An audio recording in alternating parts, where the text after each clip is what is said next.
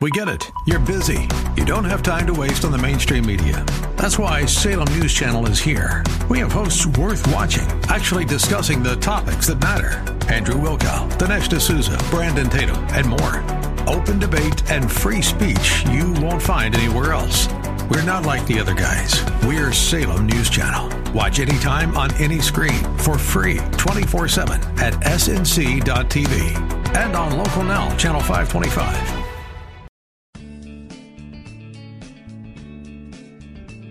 Grace and peace to you, and welcome to Reaching for Real Life with Sean Azzaro, the senior pastor of River City Community Church in San Antonio, Texas. And this is a church that exists to help people just like you find the real life you were created for and find it to the full. That's exactly what Jesus promised in John 10 10. And today we hear the final message in this series called Master Plan. The big theme of this series is based on the verse in Psalms 127 that says, Unless the Lord builds the house, the builders labor in vain. So, after a long life yielded to the Master Builder, what will be your spiritual legacy? How do you want others to remember you? RealLife.org has this full message, sermon notes, and series available for free. But if you feel led to bless this listener supported radio ministry, we hope you do. There's a place to give at reallife.org. Today it's part two of the message called Built to Last. Put a marker in 2 Timothy chapter 2. It's time for Reaching for Real Life Radio. Make sure your master plan keeps eternity clearly in view. So many of the things that we spend so much time over, so much time worrying about, we don't get to keep it. We're going to pass it on to someone else. We're going to leave it one day. And I'm not saying we shouldn't care about our homes, about our jobs, about our retirement. I'm not saying that at all. I'm just saying let's keep the big picture in mind.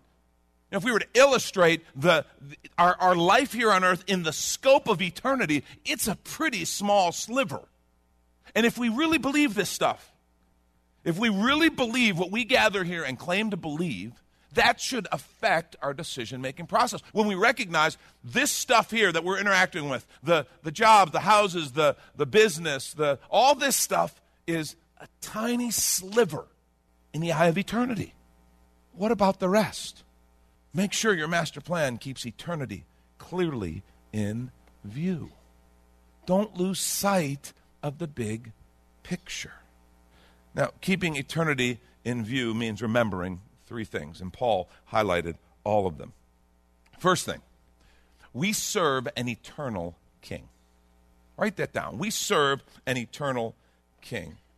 Remember what Paul said in verse 1? I charge you, therefore, before God and the Lord Jesus Christ, who will judge the living and the dead at his appearing and his kingdom. He is the king.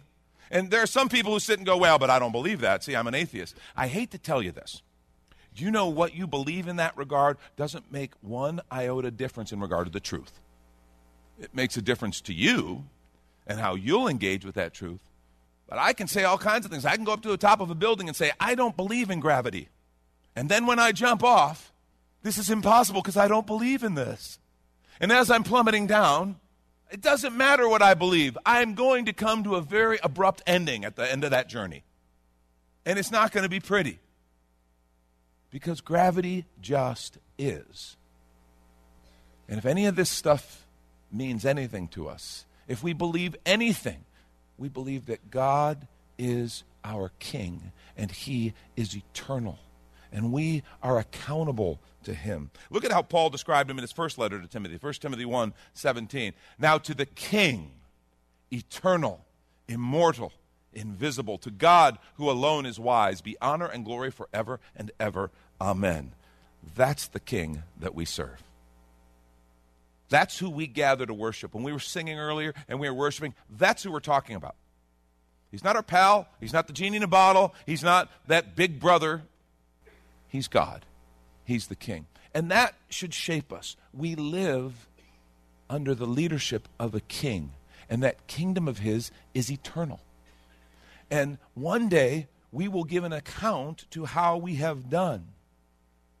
One day we will answer to the king for how we have lived. Paul kept that understanding.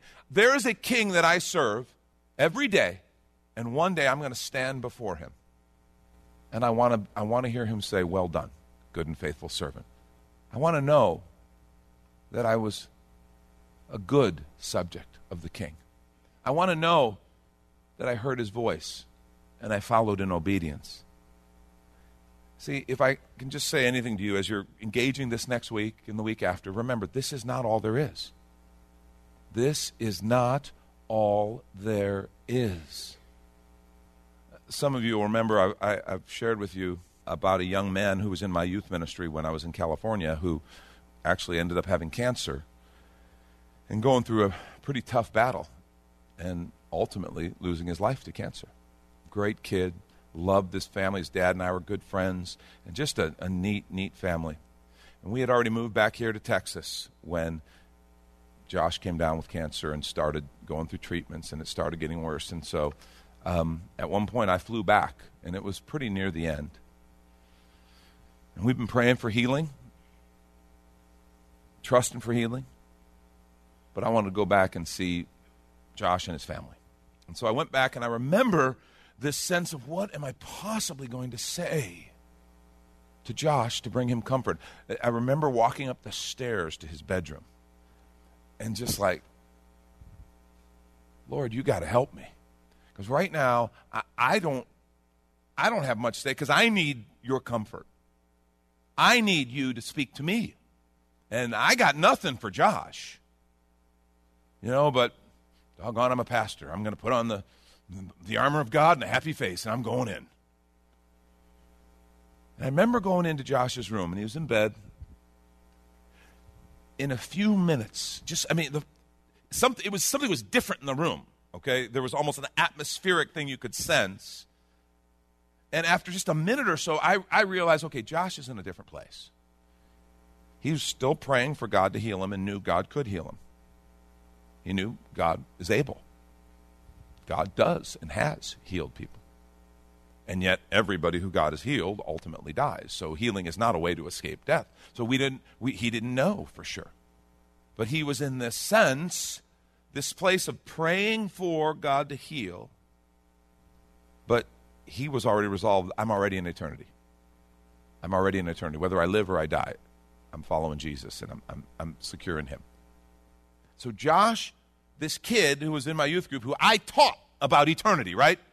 I shared the truth of eternity with him and others. I realized, okay, he's experiencing something that I've talked about, but I haven't experienced. You ever had something like that where you, you know you've taught about it, something you read about, you can teach on it, but it's really different when you're actually there. And Josh was there. He was he had this detached sense because he recognized we're all actually already in eternity. Josh had processed and walked through this and realized if I if he heals me and I live, great, I'm still in I'm eternal and one day I'll be with him. Or if he doesn't heal me of this and I pass away and I go into his presence, I'm in eternity. And he had this incredible peace and a detachment. I just remember being in awe I don't know if I ministered much to Josh. I think just my flying back there and being there meant a lot to him, but I know he ministered to me. I know I came away like, oh, Lord, that's what it looks like. Give me that sense of living in eternity. The minute you become a follower of Jesus, you are eternal. I mean, we're all eternal. We're going to spend somewhere for eternity, right? The minute, though, I accept, become a follower of Jesus Christ, I am now walking in his presence for eternity. And we need to remember that. We serve an eternal king, and we are part of an eternal kingdom. And eternity doesn't start after I die, it starts right now. We're already there. Os Guinness, great writer. If you've never read any of Os's stuff, uh, just very powerful stuff with apologetics and just a, a, a brilliant man. Christian writer. Uh, he's also actually the great grandson of Arthur Guinness of like Dublin Brewery, you know, the beer. Yeah. And he grew up, his parents became uh, medical missionaries. And so he grew up in China. And he writes this He said, I grew up in a China that had been ravaged by two centuries of European and American adventuring. Then by World War II, a, brut- a brutal civil war. We lived in Nanjing, which was the nation's capital at the time. But there were few good schools to go to, so at the age of five, I found myself setting off by plane to a boarding school in Shanghai. And he says he wasn't the only one. This was something that had to be done with a lot of kids just because of conditions. He said, But this is the first time in my life I'd been away from my parents on my own. He says, So to give me a constant reminder of the North Star of the faith at the center of our family life, my father had searched for two small, smooth, flat stones and painted on them his life motto and that of my mother. He says, for many years, those two little stones were tangible memos in the pockets of my gray flannel shorts that were the uniform of most English schoolboys in those days.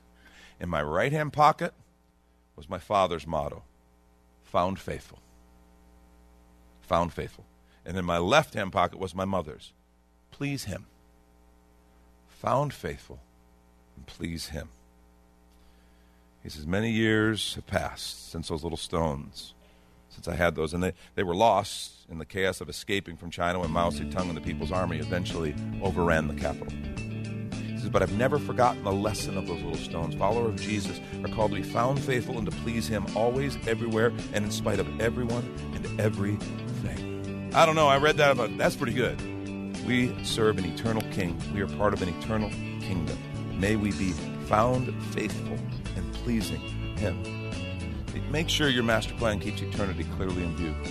And this is when we take a quick minute to remind you you're listening to Reaching for Real Life with Pastor Sean Azzaro, a listener supported ministry of River City Community Church, in this message called Built to Last. The series is called Master Plan, which is available right now on demand on the sermon page at reallife.org. And while you're there, if you've been blessed by this teaching, your gift of any amount helps this radio ministry continue to help others. Just find the Give tab at reallife.org. And Pastor Sean Azzaro, now an author, invites you to check out his brand new book. 302 Books, a division of Salem Media Group, presents A Pilgrim's Guide to the Spirit Filled Life Rediscovering the Gift of the Spirit, authored by Sean Azzaro, pastor of River City Community Church in San Antonio, Texas. Growing up in and around Pentecostal churches, I really learned to appreciate the role of the Spirit in the life of the believer. But I also saw what I considered to be imbalance and excess in some of our churches when it came to how we taught about the infilling. Now available at Amazon.com, Sean Azzaro shares his most requested teaching and radio broadcast broadcast series in a devotional form, encouraging you to embrace the spirit filled life. I wrote in a devotional style to encourage readers to examine the scripture with fresh eyes and make room for the Lord to speak about the role of the Spirit in our lives. The goal of the whole book is to simply make you hungry for more of the Spirit. Order your copy of A Pilgrim's Guide to the Spirit Filled Life by Sean Azzaro today at Amazon or reachingforreallife.org. And now the conclusion to the message Built to Last with Pastor Sean Azzaro this is Reaching for Real Life Radio. Second thing, we've been given a mission with an eternal focus.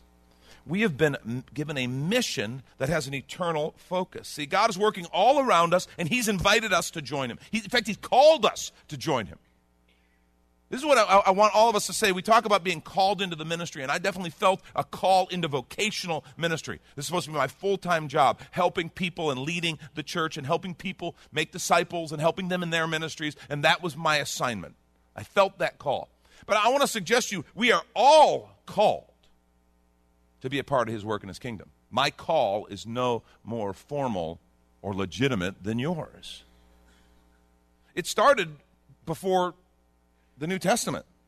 Remember what God said to Abraham? Now, the Lord has said, said to Abram, He said, Get out of your country, from your family, and from your father's house to a land that I'll show you. I'll make you a great nation. I will bless you and make your name great, and you shall be a blessing. I will bless those who bless you, and I will curse him who curses you. And in you all the families of the earth shall be blessed. This sense of God doing something. And we know he was talking about Jesus Christ the mission, God's redemptive mission for the world, has been going on since long before the New Testament was written. We talk about here a lot the Great Commission, Matthew 28. Go make disciples of all nations, baptizing them in the name of the Father, Son, and Holy Spirit, teaching them to observe all that I've commanded you. And then this little phrase, and remember, I'm with you always to the ends of the age. So we share that a lot. We have this sense of mission. We are people on a mission. Good news is we don't have to do that mission on our own. This is such an important passage. Acts 1 8. You shall receive power when the Holy Spirit has come upon you. You shall be my witnesses. You shall be witnesses to me in Jerusalem, in all Judea, Samaria, and to the end of the earth. We don't have to do this on our own. He's filled us with His Spirit. When we become a follower of Jesus, we are filled with His Spirit and we're given the sense of mission and the power to actually walk in that mission. You don't work where you work by accident. God has an assignment for you there. You don't live where you live by accident. God has an assignment for you there. We need to understand this. And we need to understand what joy and fulfillment and purpose is found in being a part of His mission. I mean, we need to look at ourselves differently. I mean, we look at ourselves, we, we believe what the media says about us, or what, what the world says about us, or what other people say about us. Stop it. Look at what the word says about us. 1 Peter 2. Peter's writing to Christians, 9 and 10. He says, You are a chosen generation, a royal priesthood, a holy nation. Some of you slouching out there, you should be sitting up right now.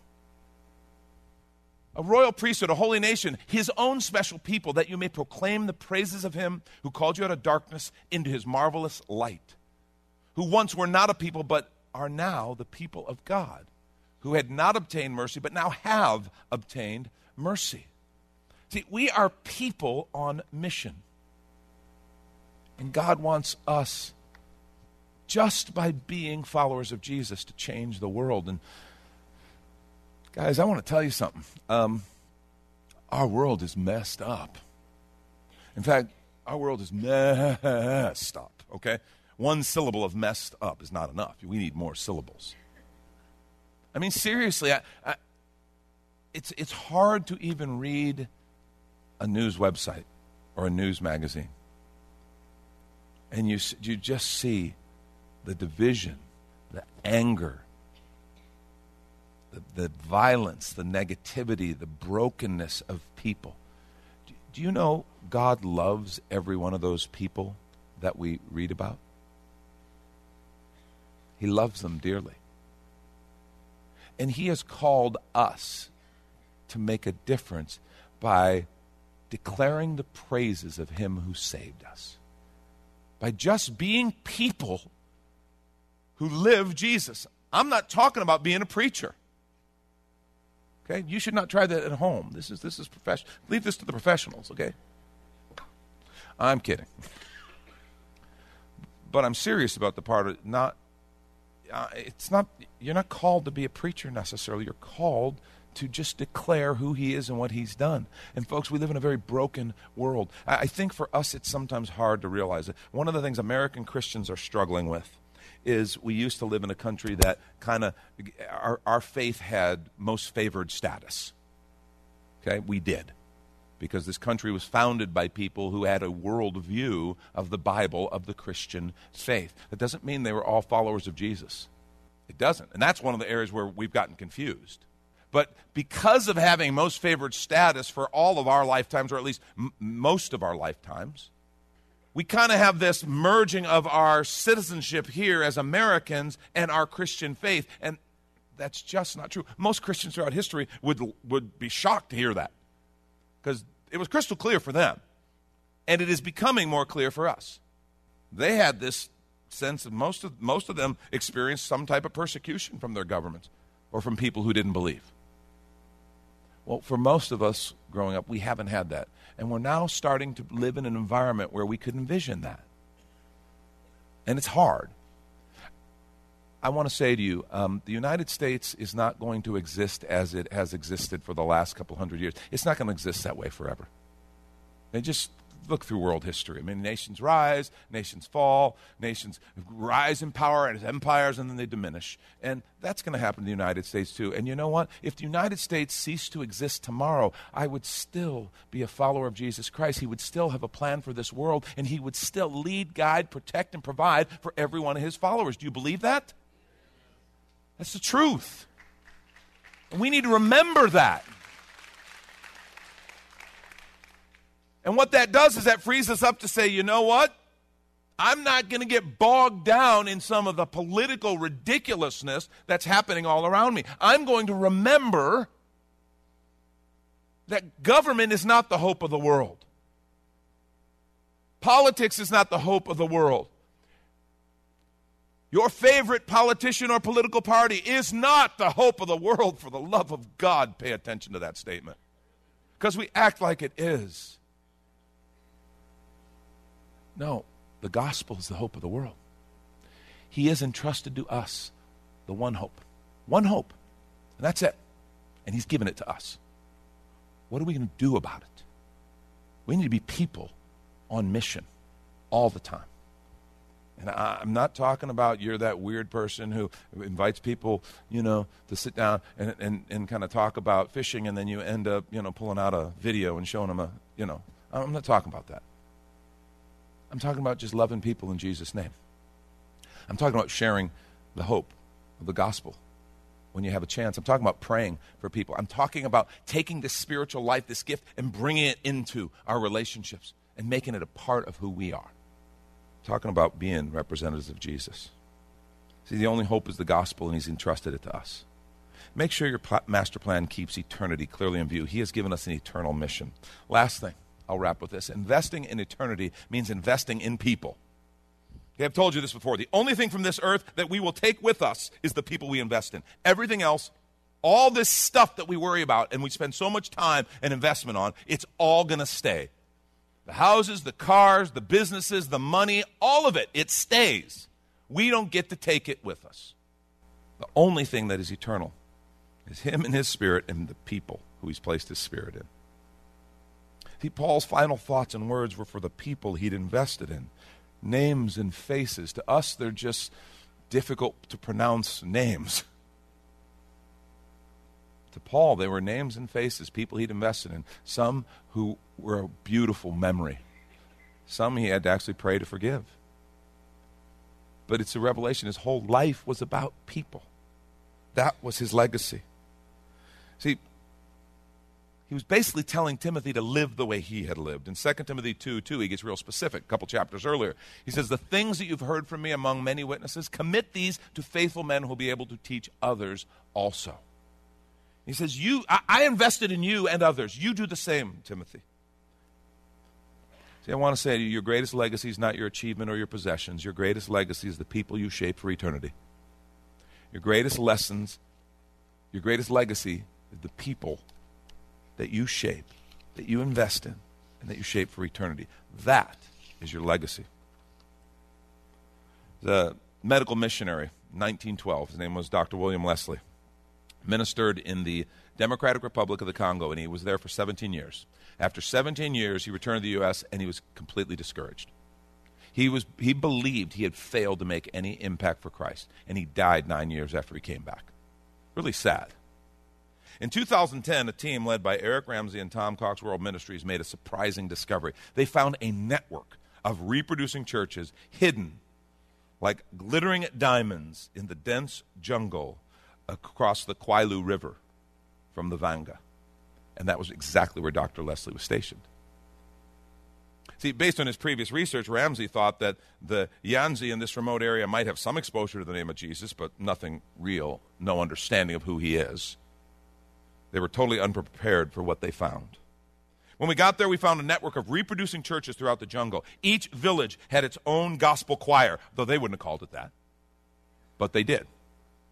They wrote their own songs. They would have sing offs from village to village. They found a church in each of the eight villages they visited, scattered across 34 miles. They also found a thousand seat stone cathedral, if you will, that often got so crowded in the 1980s with many people walking miles to attend gatherings that a church planting movement began. They simply, said, okay, there's no more room, and we don't want to build another one of these, so let's just plant some churches. And they began planting churches in the surrounding village. Apparently, Dr. Leslie had traveled throughout this region, teaching the Bible and promoting literacy. He also started the first organized education system in those villages. For 17 years, Leslie had fought all the hardship and trial, and he came home discouraged.